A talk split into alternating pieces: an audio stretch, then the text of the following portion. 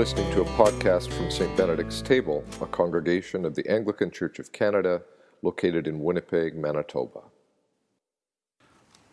Gracious God, open our minds and our hearts to receive the gift of your living word for us this night.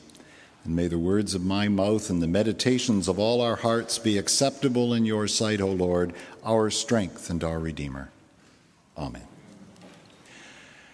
As the bishop or overseer of 74 faith communities in the Anglican Diocese of Rupert's Land, both in Manitoba and northwestern Ontario, I'm very pleased to be able to join with you this evening to support four persons in particular Glendon, Rachel, Beth, and Aaron as they commit and recommit themselves to Christ and as we commit ourselves to them to faithfully be their body of Christ and to help them to grow and mature as disciples of Jesus Christ.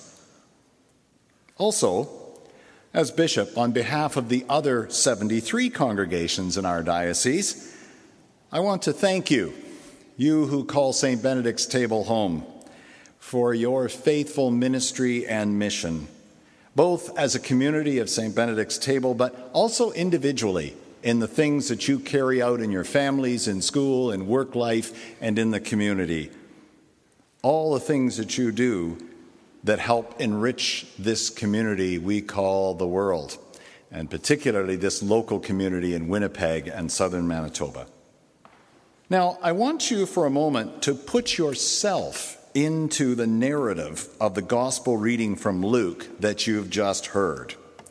It begins in this way. Luke writes to us When Jesus came to Nazareth, where he had been brought up, he went to the synagogue on the Sabbath day, as was his custom. Now, think about the setting for a minute. Remember, Jesus grew up in Nazareth. So, in very many ways, this is a kind of hometown boy returning back to his roots. He comes back, people have heard of his growing reputation as an authoritative teacher, an inspired preacher, maybe even a bit of a prophet and miracle worker.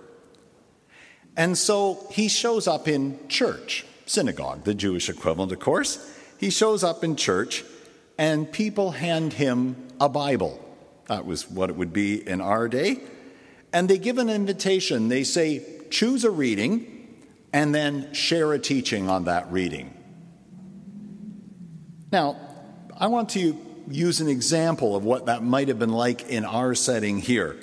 Some of you probably know uh, the Reverend Helen Kennedy, who in many ways was nurtured in this community here.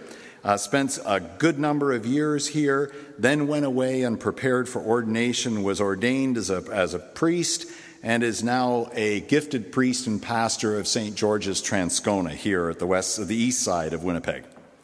So imagine if Helen returns, and I know she does from time to time, but if Helen returns one evening and Jamie invites her to preach. And so she cracks open the Bible to Isaiah 61, reads verse 1 and 2, and says, The Spirit of the Lord is upon me, because he has anointed me to bring good news to the poor. He has sent me to proclaim release to the captives and recovery of sight to the blind, to let the oppressed go free to proclaim the year of the Lord's favor. And then she pauses and says, This evening, this scripture has been fulfilled in your hearing, and goes and sits down. now, imagine the reaction that might happen. I think for some people, it, they might kind of gloss over it. Like they might just be pleased to see their local girl, you know, back here and in the midst and doing a good job. And they might just smile and say, Well, aren't those encouraging words from our Helen?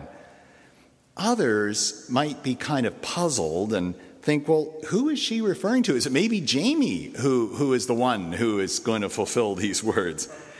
But there's. but, but then there, there are others who are, are kind of taken aback, and if anything, they're almost incensed. And they say, Well, does she think she is? I remember when she was just sitting in the pew here and she'd bring her daughter along and they were just kind of regular members of the congregation like the rest of us. She gets a degree in theology, she gets her own pastoral charge, and now look at who she thinks she is. Now, in the situation in the first century in that synagogue, you could say, well, yeah, but that was Jesus, the, the Son of God. That's different. Well, not really, because Jesus was in their midst as one of them, simple human being with some gifts, some inspired preaching, and so on, but very much one of them, just like all of us gathered here. But what Jesus was doing was acknowledging the call of the Spirit in his life and speaking the truth in love, as we heard from our first reading in Ephesians. So let's, let's look at that because we are praying this evening for the action of the Holy Spirit in the lives of Glendon, Rachel, Beth, and Aaron. So let's take a look at that passage from Ephesians 4 and see what it says about the action of the Spirit in the community.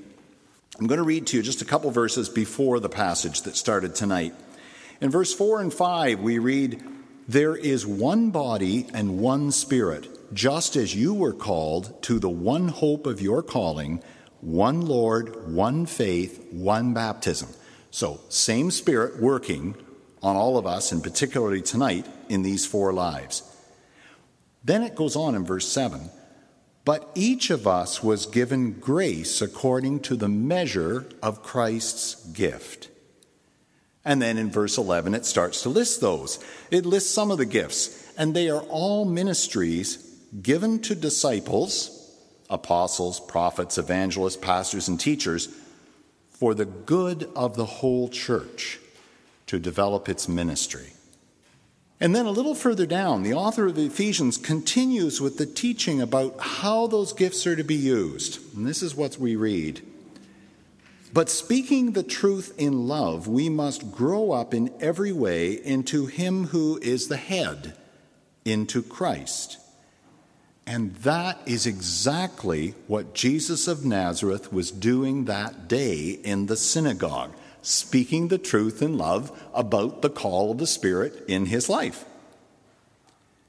And therefore, Jesus' disciples, that's us, are also to acknowledge the particular calling of the Holy Spirit in our lives, accept and develop the gifts of grace that each one of us is given and offer those gifts to help equip the saints for the work of ministry, as Ephesians says, for building up the body of Christ. We read in verse 13, until all of us come to the unity of the faith and of the knowledge of the Son of God, to maturity, to the measure of the full stature of Christ. Now, all of this has some pretty serious implications for what we're doing here tonight.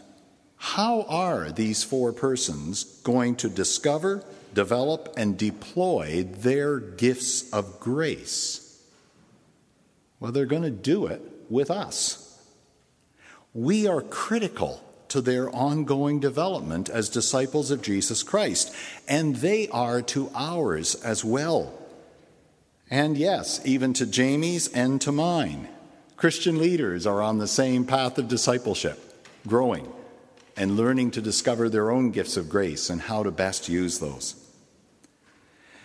The community of Christian disciples, the church, is absolutely critical to the proclamation of the gospel and the purpose that God has for the body of Christ. Listen to that description in the last few verses of tonight's first reading.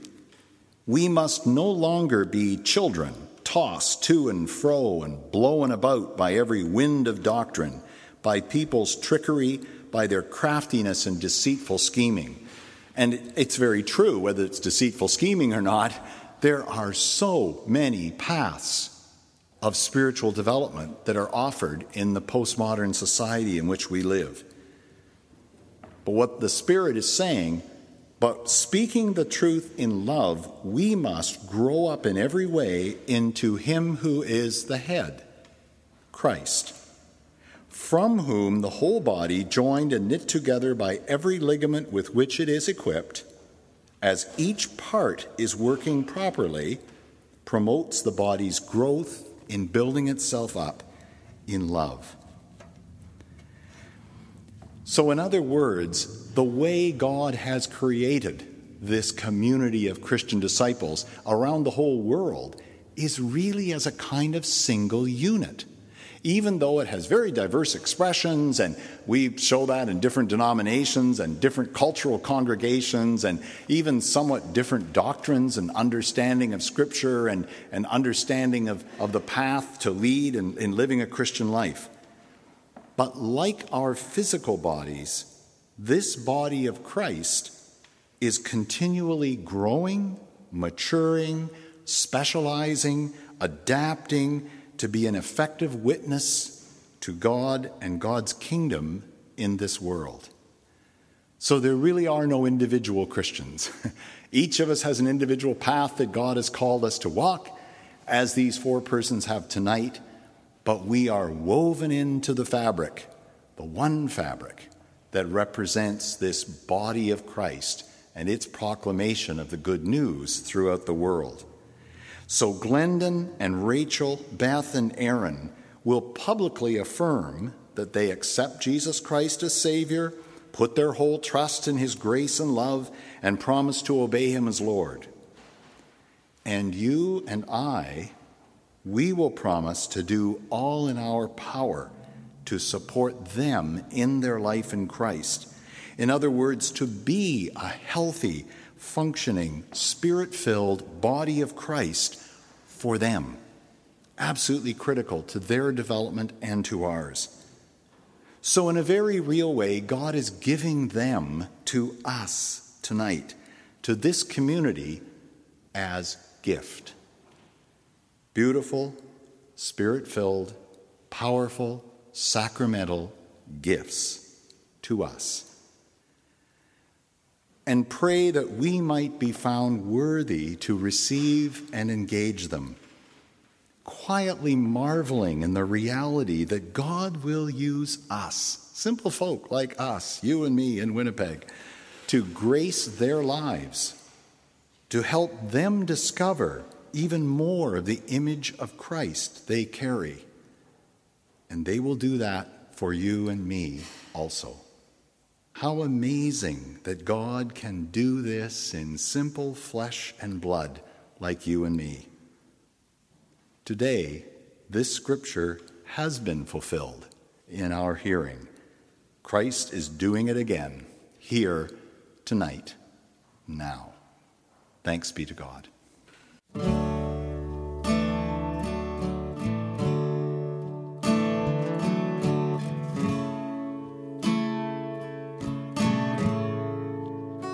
You've been listening to a podcast from St. Benedict's Table. For more information on the church or to offer your support for our ministries, visit us online at stbenedictstable.ca.